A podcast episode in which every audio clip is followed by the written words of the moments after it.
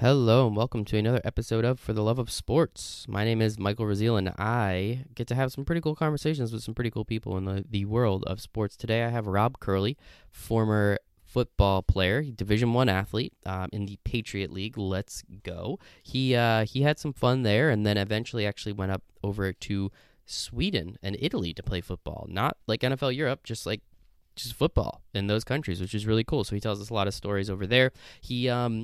Once he finished football, there was a little bit of time in between, but he is a co-author of The Transition Playbook for Athletes: How Elite Athletes Win After Sports. So it was really interesting to get to talk to him and hear about the project itself, but also just hear about his life, his story, and what he's been up to. So it was a lot of fun talking to Rob, and I hope you guys enjoy this conversation. Yes!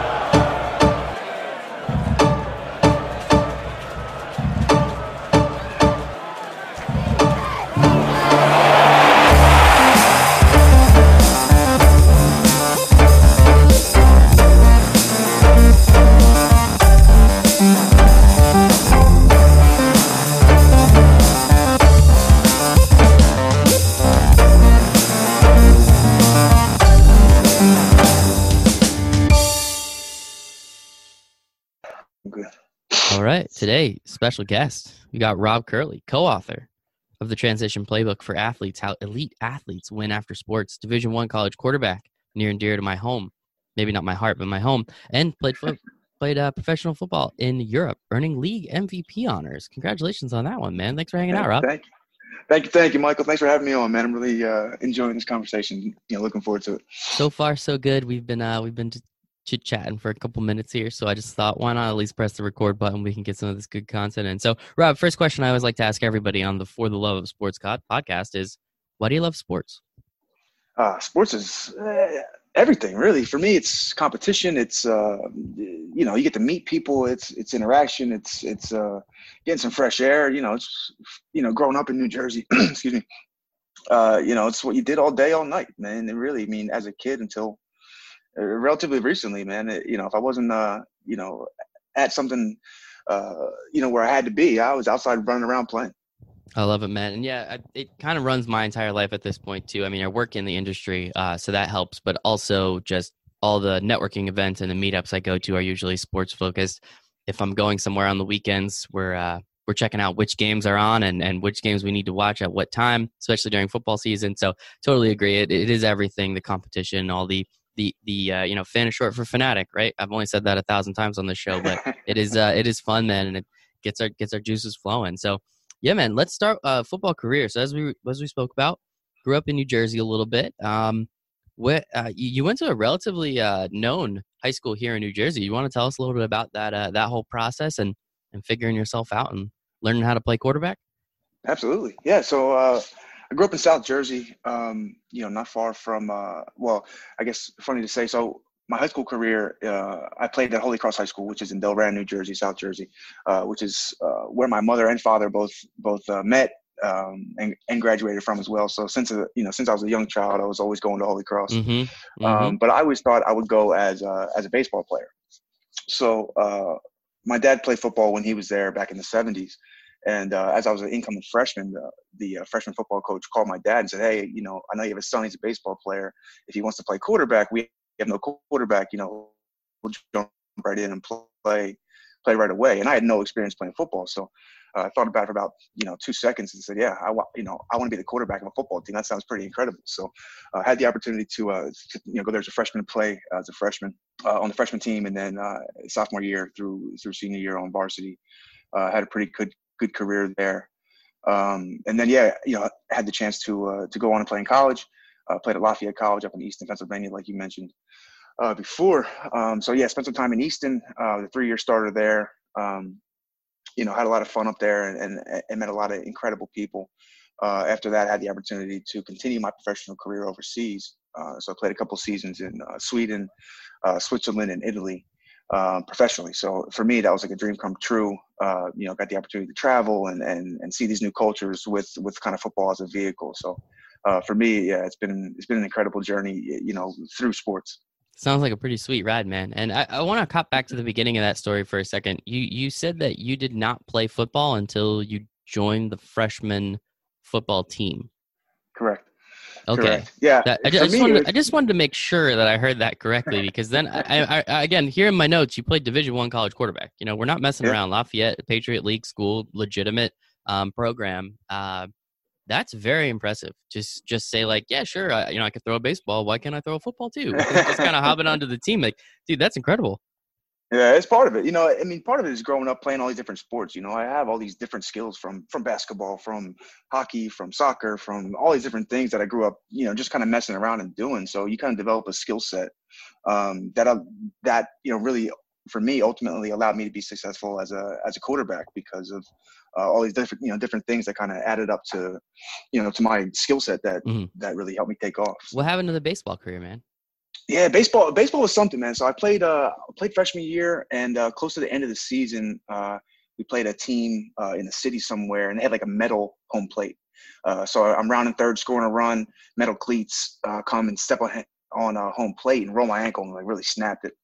So that kind of took me out after my freshman year, and then going right into sophomore year, I eventually recovered and had a really successful football season that year. So that's when I kind of realized, okay, football might be the ticket for me to go, get college paid for. Mm-hmm. That's awesome. Well, look at that. That's pretty crazy. Like, what are the chances? I mean, you go to this school, again, relatively known high school here in New Jersey. They produce some sports products, and I guess you're one of them in the weirdest possible way, almost. But you're one of them. I mean, what was that jump like from freshman year, literally learning how to play the position, to becoming a starter on the varsity team? You know, 9 months later. Ah, incredible. I mean, for me, you know, kind of like you said, Holy Cross always has talent, and we always send kids, you know, Division I in a myriad of sports. So for me, walking in as a sophomore, playing with some of these guys who are already having offers from Rutgers and Iowa and Miami and, you know, all these huge schools all over the country. I'm like, for me, it was pretty simple. Like, take 3 steps back, throw it as far as you can to that guy, because he's way better than everybody else, you know. So we would do that. And luckily, you know, my co-author, in this book that I just wrote is, was my left guard in high school. So it's a really funny, really funny coincidence, but, you know, he went on to go play for the Cowboys for 4 years. My left tackle played at, was a 3-year starter at Penn State, and, you know, bounced around the league for a couple of years as well. And, you know, we were just stacked with talent. So, so you were well protected, it sounds like. Indeed. You didn't have much to worry about when you were dropping back those 3 steps. No doubt. That's awesome, man. That's awesome. And then, so you go to Lafayette for your starter there for 3 years. Easton's very close to where I live. I have a buddy that lives there. I mean, I've been there multiple times. Mesa, the Mexican restaurant, delicious. I don't know if you've been there recently, but still producing hits. Yeah, dude, it's fantastic. Still fantastic. I mean, what was that opportunity like? I mean, just like when was the realization that, you know, a legitimate Division I program was something that you could not only just go to, and as you said, be a 3-year starter while you're there. And you set a boatload of records. I didn't write them all down because there's too many, but. Yeah, I mean, I was successful. Luckily, you know, for me, it kind of, you know, it was a combination of all the things I had built before there, you know, playing with these really talented teammates and coaches. And, you know, at Holy Cross, I really had a great foundation to be successful. So really for me, the biggest transition was just now the difference in work ethic. You know, like, what does it mean in high school to work hard? It means one thing. In college, it means something completely different. In the pros, it means something completely different. So kind of scaling that up and realizing, okay, you know, for me, 4 years in a row, I never did spring break. I was really never home for more than a handful of days at a time, because I don't want to waste that time studying film or developing my, you know, myself or, you know, my connection with other teammates. You know, I'd get out there and try to throw 150 balls to each receiver, you know, multiple times a week. So it's just really the time commitment was really the biggest thing that helped me be successful. And once I realized the impact that time was actually having, and I was being more efficient and more efficient with my time, then that's when things really started to take off. And we were really successful for a couple of years. Hell yeah, man. I love to hear it. Yeah, as I said, a lot of records, too many to write down. So after Lafayette, did you have any of the NFL teams here in the United States, anyone sniff around, maybe check out, go to a couple camps or anything like that? Yeah. I had a little bit of interest. For me, I'm 6'1", and one of those, and that's what I heard throughout the recruiting process, that, you know, kind of coming to the end of my college career was, we love you, but you're 6'1". You know, if you were 6'4", we'd be happy to take a chance and kind of bring you in camp, but you're 6'1". You gotta really be elite in another category. A guy like Breeze is elite accuracy. A guy like Vic, who, you know, 6'1", was elite speed. You know, there's all these different things, you know, that really separate those, you know, those kind of guys. So they kind of saw me as, hey, you're a 6'1" guy. You have some great numbers and great great stuff in college, but will that translate to the NFL? So it was a really short marriage for me. I kind of realized quick, like, all right, this isn't going to happen. But for me, it was really, really exciting when I got a call a handful of weeks later from a team in Sweden and said, hey, you know, we're interested in having you come over and be our quarterback. And then, you know, at the time, I didn't even know that they played football outside of the U.S. So it was incredible for me when, you know, I'm like, are you telling me you're going to move me to Sweden and pay for everything and pay me a salary to play football? I'm like, are you kidding me? So yeah, I jumped on that chance immediately. And you know, it's funny. I actually got offered, I think offered on a Tuesday. And I think I was on the flight Thursday morning to get out there and, you know, with zero, you know, idea that was going to happen. And really for me, it turned out to be one of the best decisions I ever made in my life. Hell yeah. And you were talking about before you utilized, you know, playing in Europe to get to check out other cultures, get to meet other people, get to just to spend some time in countries that you definitely, at least it doesn't sound like you would have had the opportunity to spend some time in if it wasn't for the game of football. Right. And that's what it is for me. You know, I was a history major and a sociology major in college. So for me, I had always studied these cultures and these different kind of people and kind of how do you interact with, you know, how does this culture treat that versus this culture? And now I get to be there, you know, now I'm in the heart of Europe and I get to travel to all these places that I read about for so long and touch it and feel it and see the people and meet and that. And that's really started a lifelong love of travel for me. And you know, we just got back from about 11 months straight travel. We kind of did, my fiance and I did a round the world trip. We just got back from, and that was an incredible thing. We, you know, saw about 32 countries and you know, it's just grown and grown since the first time I got a chance to touch a new soil.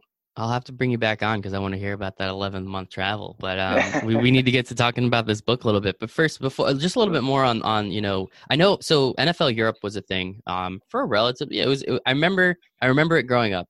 And I remember when it ended, and that's about it. I don't remember watching any of the games. I think there was like a team in Germany or a couple teams in Germany. So like was this essentially because this was a few years after that disbanded. I don't remember exactly when it was. So this was 2000 and what, like 10, 14-ish is when you're, yeah, I got there January 10. I got there January 10. So my understanding was NFL Europe was like a farm, you know, like a farm system basically for NFL teams for a long time. But what happened was, I guess they weren't really getting good return on investment because guys were getting hurt and you know, they weren't really getting the work done that they, you know, the NFL teams hoped that they would get done. So they kind of pulled the investment. But really what happened in Europe was the structure now was in place. So they had coaches, they had facilities, now they have stadiums, now they have fans. You know, people are now seeing what this game is. So I was kind of at the beginning of when I just had, you know, just ended. And you see it now. I mean, there's teams, you know, games in London all the time and Mexico City, you know, they're bouncing around the world trying to play football. You know, a couple weeks ago, I just watched the Super Bowl here at about 4:00 in the morning with all my Swiss buddies.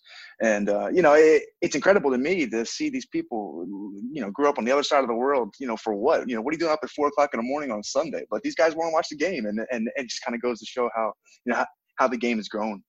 Did you guys do more or less drinking than I did at my football party? I would imagine it's pretty similar, man. I was going to say, like, I feel like no matter what, you're still going to have a party. You're still going to have your chips and dip. It might be a weird time to eat them. But, I mean, I'm sure I've cracked a Bud Light at 4:00 in the morning every once in a while, whether I'm just waking up or if I was continued to be up. But yeah, man, I mean, it's incredible how the sport of football really does. It does span the entire globe. You know, I have a cousin of mine works for a golf company based out of the UK. And they have a work specific fantasy league, and they talk about, you know, the teams that they love, and they ask them questions all the time. He's based here in the United States, but I think only 3 people are here in the United States. The rest are over there in Europe, and you know they just talk about it constantly, and that's a lot of their work conversations start like that. You know, it's so it's pretty cool to see how many people really do love the sport, and it's something, as you said when we got on. I'm repping my Giants today. You know, it's been a bad few years, but I'm never going to stop watching the games, and I'm never going to stop loving the sport because there's just something about it. I don't know what it is, man. I just don't know what it is, but it is. Next year's your year. That's what it is, man. Yeah, next year. I'm a Mets fan too, so next year is always my year. A couple years from that. But no, man, it is so cool, and you know, you bring up, you know, people watching the Super Bowl all over the world at all these crazy different times. But the London, you know, it sooner or later, there's going to be a team in London, it looks like, because there's so much money there that the NFL wants to tap into. I mean, the Jags, I think, just said that they were going to play 2 home games this year in London. So, I mean, that's what, 6 in Jacksonville and 2 in London. They have that giant stadium. They can't fill it. So it's pretty impressive, and it's really starting to really resonate in Europe. So, I mean, you got there in about 2010, so this is 10 years ago. You already saw that happening, as you said, but what was it like playing there for like a hometown team? And, you know, in Switzerland, in Italy, you know, we always hear about London and we hear about these gigantic cities. You know, London is, you know, one of the biggest cities, or at least one of the most well-known cities in the world. What's it like playing for these smaller cities in Italy and Switzerland and seeing those fans, what they're like? You know, I come from Philadelphia, so I think I know fan pride and fan passion and that kind of stuff. Yikes. You know, we speak that pretty well. To say the least. You know, good and bad. So for me, you know, when I got, you know, my first stop was in a town called Karlstad in Sweden. It's about basically halfway between Stockholm and Oslo, kind of right in the middle there. And I got there, and it's just like a different level of care. You know, it's like, because it's really personal to them. So, you know, in all these things, it's like anything. So Karlstad is a small town compared to the big city, Stockholm. So the Karlstad people can't stand the Stockholm people, same way the Stockholm people can't stand the Karlstad people. So I was in Karlstad, we won the championship. You know, it just gives them a sense of pride that you can't really replicate in other ways. You know, like our postal system works better than yours. Doesn't really have the same ring to, you know, we dominated your team in a championship. So, you know, from there, it's just been been an incredible ride. But yeah, I always cherish my time in those kind of places because it just means so much to those people. And are the leagues broken up like by country? Is it, you know, just maybe a couple of cities like close by? So like, what's the league structure look like over there? Yeah. So typically how it works is there'll be like 8 to 10 teams in a league. You know, some countries will have a B, C, D league, you know, depending on how many teams that they have, but they'll take the top 6, 8, 10 teams and play like a domestic schedule. And then the winner of those, you know, kind of the champion of champions, will go then play an international tournament. There's a handful of American football international tournaments, you know, to be in. So the winner of this league plays the winner of that league and so it's, you know, kind of like a Champions League in soccer type of thing. Yeah, that's what I was going to say. It kind of sounds like it equates a lot like to the soccer. That makes sense. But there's a playoff, right? Because I know the Premier League doesn't have a playoff, which is still crazy to me. But hopefully it sounds like you guys got championship, which means you won the playoff, right?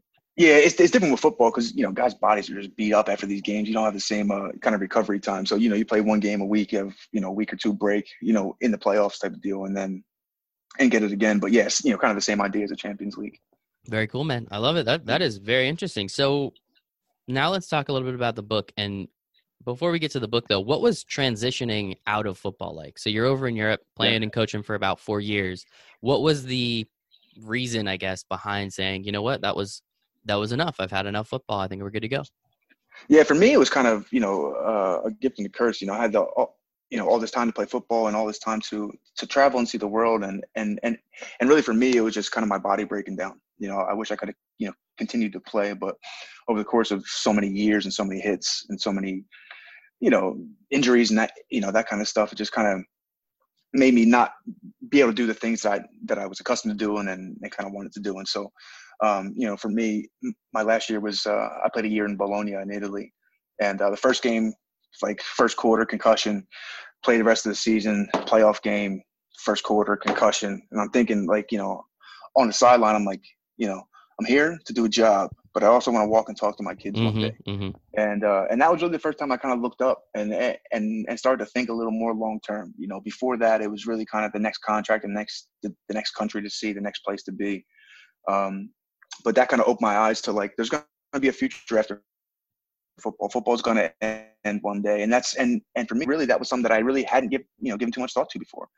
So that was kind of a realization. And once I kind of sat down with my family a little bit more and talked about it, you know, kind of decided the right decision for me to pull out and you know, invest my time and energy into something else. Mm-hmm. And then you went to medical device sales. It looked like. Yeah, so I went to pharmaceutical sales. So I jumped into that field. You know, for me coming out of football, and, you know, one of my greatest strengths as a quarterback is communication and coordination and that kind of stuff, you know, kind of being a catalyst for positive change for all of our teammates and athletes and all that kind of stuff. So that was something I was really good at. So I was I started to do the research on what kind of industries value that kind of stuff. And you know, without stretching too far, how could I really impact an industry with my skills that I have today? So that's kind of direction I went to start my work as a sales representative for those those couple of years. And yeah, I learned a ton from there, you know, and it's, you know, that's been the kind of the beauty and the blessing of my journey so far, is I've really taken and been able to grow in every single, you know, opportunity that I, you know, that I can, and that I have taken. And that's, you know, kind of continues to do it. But luckily for me, it's been so many different kind of industries and markets and cultures and places that I feel like I have a really well-rounded kind of view of kind of what's going on. Yeah. I think it is really interesting. And I didn't do all the necessary research. I kind of wanted to be surprised a little bit, because sometimes that's more fun. But I know Phil, your co-author, also was in medical sales for a hot minute, right? If I'm not mistaken, over in, you know, maybe the same country you were located in. So was there a crossover? Where is that where you guys kind of hooked back up, or is this just a huge coincidence, which is something I personally don't believe in? No, it's funny. It's actually is a coincidence. So he actually he retired in 2014 or 2015 early. Let's say I was probably retired for 8 months to a year before he got out. So I had already jumped into pharmaceutical sales by then. And we actually lived together, moved in together when he retired, because, you know, we're both, you know, kind of retired athletes, kind of in the same, you know, in the same place, looking to kind of achieve the same things, trying to figure out what's next, for us. So, you know, one of the things that Phil did, I think that was really beneficial, that really paid dividends for him, was, he was really, really intentional about spending time with people in the kind of industries and markets that he was interested in already.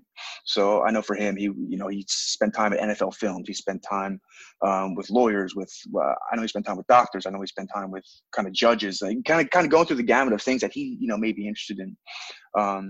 And, you know, I think for him, his dad's a doctor, his mom's a nurse. So it's probably pretty easy to slide into the medical field. You know, he's probably already pretty familiar with that. So, you know, he jumped into dealing with kind of heart surgeries, and that's kind of next level. From what I was doing. So his was much more intense, much more, you know, he had much more responsibilities than I had in mine. But yeah, it's just kind of the same idea, you know, cause part of it is, it's also, you know, sales is competition as well. So, you know, you're looking for something to stoke that fire, to, you know, to really interest you, to really get you up out of bed every morning. And that was a thing for both of us for a long time, that we kind of looked to, was like, all right, let's go win the day again today. You know, that's the idea. Let's go win today. And that's the same mentality we've had since, you know, as athletes for a long, long time. So that was a pretty natural transition for us. Yeah. And it clearly worked out. And I'm sure that rent wasn't too difficult to reach if you guys are both in medical, you know, pharmaceutical and medical device sales. I mean, you know, I'm not going to ask you how many dollars you made, but I'm sure you're doing just fine there. So let's talk about a little bit more about the book, The Transition Playbook for Athletes: How Elite Athletes Win After Sports.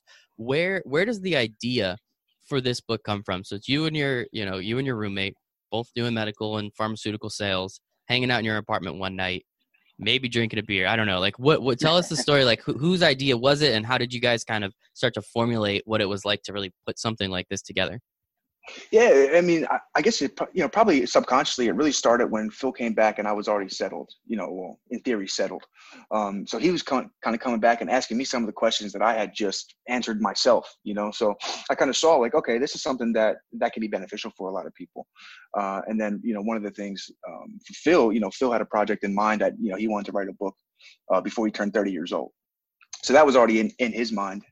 So for me, I kind of saw the parallels to that, and I'm like, this is the book. This is how we can impact people right now. People like us, people who think like us. And there's, you know, millions of athletes in the US, millions of kids every year who are, you know, now, you know, whose careers are ending at some point. And they're going to have the same questions that, you know, that we have.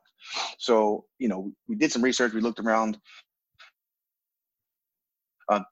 you know, try to find some resources that we could kind of, you know, like, where do I go? Do I, you know, go, you know, read a book? Do I go a CD, a website? You know, like, where do I find all this information? You know, like, where is this stuff right now in 2019, 2020? Like, where is this? And we did, you know, we kind of dug around and couldn't find anything. So we're like, all right, this is the book that, you know, we need to create it ourselves then. That's really, you know, what it comes down to. And really the idea behind the book was, let's gather 100 people or more that used to be pro athletes who are now successful in something else. Like, how do they do it? Really, just give me the playbook. Give me the transition playbook for athletes. You know, like, what did you do? Who did you talk to? You know, what are the obstacles you faced? You know, what were the resources you used? All this kind of stuff. And that was kind of the genesis for the book, and it kind of grew from there. And so I guess you didn't find anything similar to this on the market. I'm sure there's a couple other books. You know, I know of a few people that are doing something similar and having having similar success to what you guys did, and you're all fighting for the same thing, right? So it's awesome. You know, what's wrong with more resources, right? I guess. What how did you start reaching out to these athletes? At what point were you just and who were you targeting? I know you said athletes that were successful in sport and now something else. Was there like a target list of like, well, Michael Jordan was pretty good at sports and now he's a billionaire, you know? So where did you kind of draw that line that made sense to actually get like more, you know, quote unquote, like real life stories? Because it's, listening to what Michael Jordan did compared to, you know, an Olympic long jumper is going to be very, very different, because Michael Jordan is now a mogul in so many senses. And that Olympic long jumper really had to start another career and actually go ahead. So like how did you guys kind of formulate who you wanted to talk to as well? Yeah. For us, it was really about finding a diverse array of opinions. So we wanted, first and foremost, a bunch of different sports. I want to hear from the people who, you know, from swimmers, from divers. I want to hear from field hockey. I want to hear from and for us, it was like, how do we, you know, like, what's the saying about all these people? They're all athletes. So for us, that was kind of the common thread that we can pull from anybody. So, you know, I guess it was kind of in our naivete as kind of young first-time authors, you know, we reached out to everybody. You know, Serena Williams got an email from us, you know, I mean, like really like all these people, you know, we just, you know, like kind of Layla Ali. I'm like, these are people that I'd like to know what happened. And that really was kind of the motivation for it. It's like if Phil or I was actually interested in their story, to actually hear what they did and what they went through, we were reaching out to them. So we probably sent out, who knows, 5,000 emails, you know, really, you know, and probably got 500 responses that we narrowed down to kind of the best 100 plus, but sounds like, you know, sales. A lot of sales. That's really what it was for us. It was like, you know, how can we use all the skills that we have already as athletes, as salespeople now, to like give this resource back to the next generation? And that was really the biggest thing for us. How can we give good and give resources to the next generation so they can do it better than we did? And how would you say this is different than some of the other books or other, you know, resources out on the market? Yeah. So, I mean, really what we found in our research at the time was there's really two kinds of books. One, you know, like one kind of book was the individual athlete telling their story, which is great. And you know, I grew up reading those kind of books, those, you know, biographies. But really, what we found was on page 200, there was like a little thing that was like a great nugget for us. Like that would have been great to know. So that was like kind of one set. And the other ones were written by academics, you know, written for white papers and written for college classrooms to really analyze some stuff. And I'm like, how do we bring these two worlds together? How do we merge this stuff? So really, like the idea of kind of curating it and creating it was make it like Twitter size, make it good for the 2020 audience. You know, like people don't want to read all that nonsense; they want to get to the good stuff. You know, so that was kind of the idea of kind of putting it together. And one of the things that we constantly kept in our head is how will this help the reader? How will this help the athlete who's going through a transition? And if it didn't help, we took it out. And that's, you know, it was pretty simple from that perspective. I love it. And you keep bringing up athletes, but is this, I mean, a transition's a transition, right? You transitioned from medical sales into, you know, writing a book and being an author and traveling the entire world. So is this, I mean, I know obviously it's for elite athletes, but a lot of people can consider themselves elite in a lot of different places. Sure. Can this be utilized rather than just for athletes, just for, you know, someone like myself? Yeah, absolutely. I mean, really it's helpful for anybody going through any kind of transition. I mean, these are real life stories from people who've transitioned, you know, so just because athletes kind of speak a similar language, that's kind of why we grouped it in that way. But really this, you know, this stuff applies to anybody going through any kind of transition, you know, for the most part, it's, and it's real life advice from people who've done it. And that's kind of, you know, I kind of keep coming back to that, but that's such an important idea. It's not like it's not in theory. Mm-hmm. This is what someone has done, whether or not it's worked. And that it's, you know, kind of the scientific method of trial and error. You know, did this work? Great. Put it in the book. Did it not work? Great. Tell people it didn't work. They don't have to do it. Yeah. I mean, so just as a little aside, like I learned how to drive by being in the car with my mom and learning not what to do. Right. She's not my favorite driver. I never let her drive anywhere. And it's really just like, okay, this is what mom does. Do the exact opposite. And sometimes that's how people learn, right? Like some people, you know, the positive doesn't really work. It doesn't resonate as much. It's the negative. It's the fear factor that really drives them more. And so it's good to know the negatives and some of the things that people tried and didn't work, because that's now you don't have to go through that failure, right? You're able to just kind of, you know, okay, well, I'll start here where it started to work for them instead. Exactly. You're going to start on step 2 versus starting on the bottom. I mean, that's really the trick. It's just trying to give these, you know, these people like a you know, a little bit of a head start as they go into it. And really the beauty of the book and kind of why we put it in book format versus an app or versus a video or versus something like this is the idea that it's going to be there for the next 10, 20 years on your bookshelf. And, you know, you may read something in here and it might not affect you today, but in 10 years, it might be the perfect thing you need to hear. And kind of vice versa, you know, it could be something that you need to hear now and doesn't apply in 10 years. So, and that, you know, the idea was to have it handy, make it easily readable, for, you know, for people to flip through, pick up, put down, take what you want, leave the rest. And you know, again, hopefully it really benefits these people. Yeah, I love it. And what's the book writing process like? I'm actually going through it currently myself. Yeah. I'm just starting to write a book. I've done a lot of interviews with a lot of really cool people, and I kind of want to do the same thing. Here's some lessons I learned. You guys might benefit from it as well. So what was the actual book writing process like? Like how many interviews did you do with each person?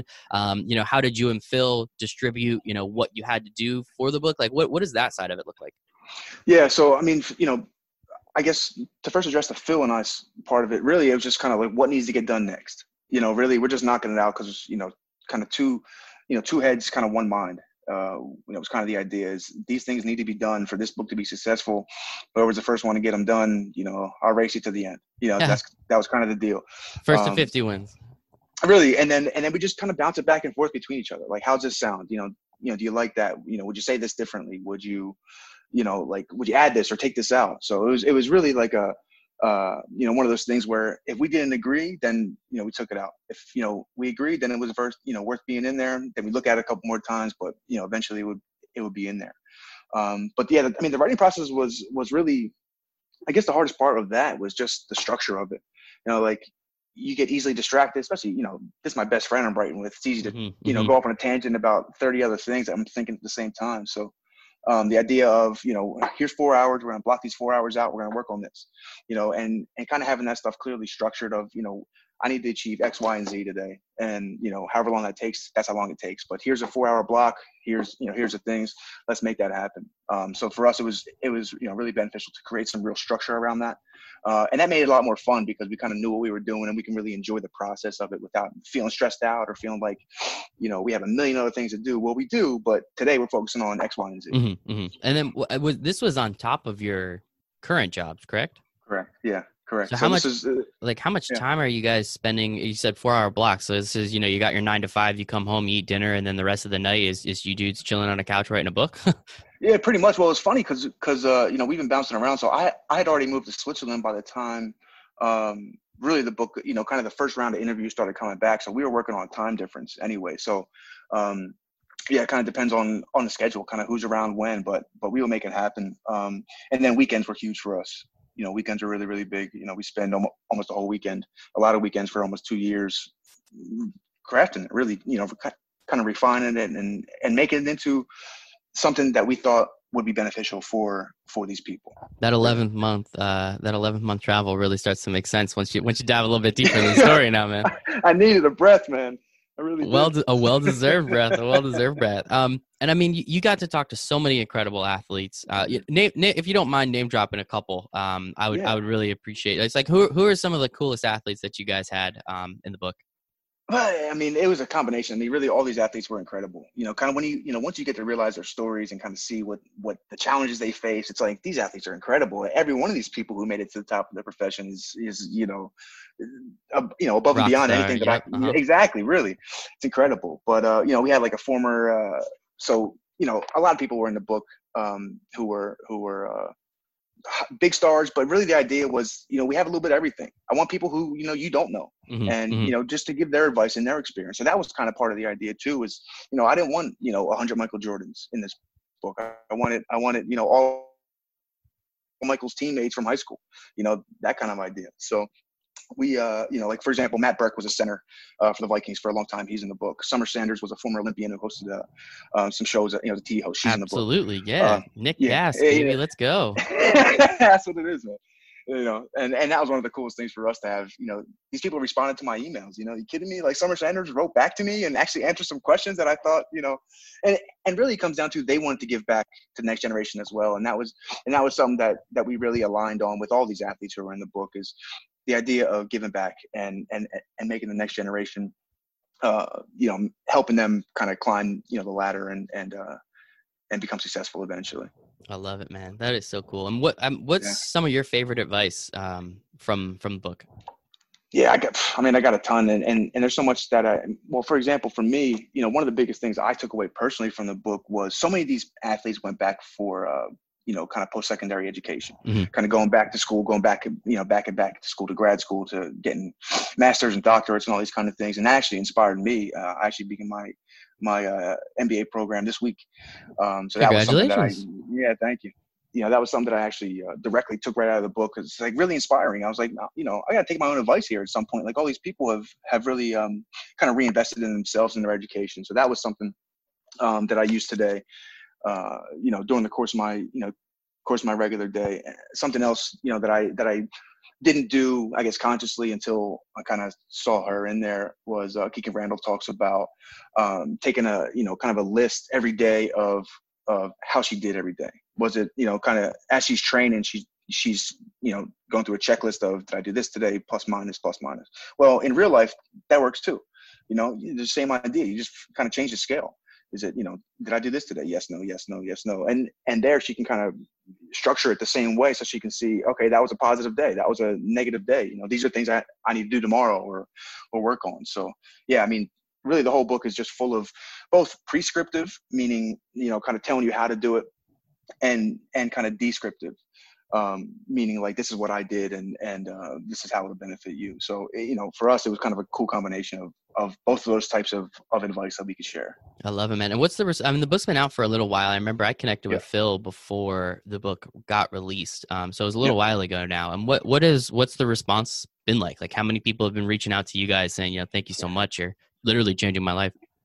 Yeah, no, it's been really exciting for us because we get to connect with all these people now. And that was part of the thing that we realized as we got to the end of the book, like, hey, we're going to have a lot of feedback from this. People are going to be, you know, wanting to touch us and just kind of keep the conversation moving forward and talk about it. So for us, it's been incredible, really an incredible response. You know, the book's being used in a couple of grad classes across the country right now that we're really looking to following up from these professors. I think Phil's going to be down at UCF in a couple of weeks to drop in on one of these grad classes that's using the book. And I'm really excited for the feedback from that to really dig into it, you know, more than kind of surface level.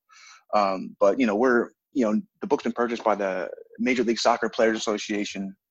We're working with, you know, Olympic athletes all over. We're working with companies like Ernst and Young. They have some programs that, you know, where they connect former Olympians to their top salespeople and kind of mentorship programs and stuff like that. So that's been really incredible. So for us, going around and now being able to kind of get in front of these students, especially at high school level, college level, and kind of talk to them about what they expect. And we realized how important that is. And that's part of the book as well, is really setting expectations of understanding what's going to happen. And I think, you know, people are really anxious a lot of times about the future because you don't know what's going to happen. So if I can give them a little bit of clarity, or, you know, if we can give them a little bit of clarity on, listen, this is what you should expect next. This is what may happen. These are some options to deal with that. That's kind of, you know, the impact that we're trying to have. Absolutely. And you brought up a good point before talking about, you know, you want Michael Jordan's high school teammates to be in this book. You know, so what have you heard, or what has the response been from non-professional athletes, maybe athletes that, you know, played a lot in high school, but really couldn't get anywhere in college, or played all throughout 4 years of college and realized, you know, there's really no pro league that I can go join. Like now I have to, you know, obviously recreational is an option, but there's so many athletes coming out of college that have done this for the last 15, 20 years of their life. And then now they're pretty much told, like, yep, the competition's pretty much over unless you want to join like a beer league softball team. Like, sorry, man. So have you heard any, you know, reactions or responses from those types of athletes? Yeah, it's been good. It's kind of the same idea. I mean, no matter if you're an Olympian or you're playing rec league, you still identify as an athlete. And that's part of the athlete. You know, that's part of kind of what connects us anyway, is that we all identify as athletes. And when that's kind of taken from you, there's a different, you know, it's really tough to kind of come back from that, because that's such a big part of who you are, especially if you're not prepared for it, if you're not thinking of it and you don't know that that's going to happen. It kind of hits you really, you know, kind of like a punch in the face, or it's like, really, wow, how do I kind of move on from here? You know, this is gone.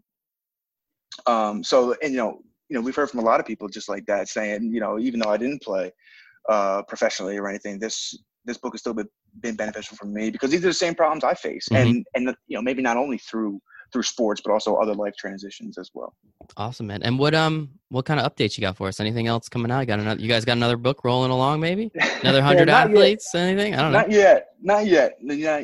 We got some ideas for kind of some follow-ups, and for us, really, it's still spreading the word.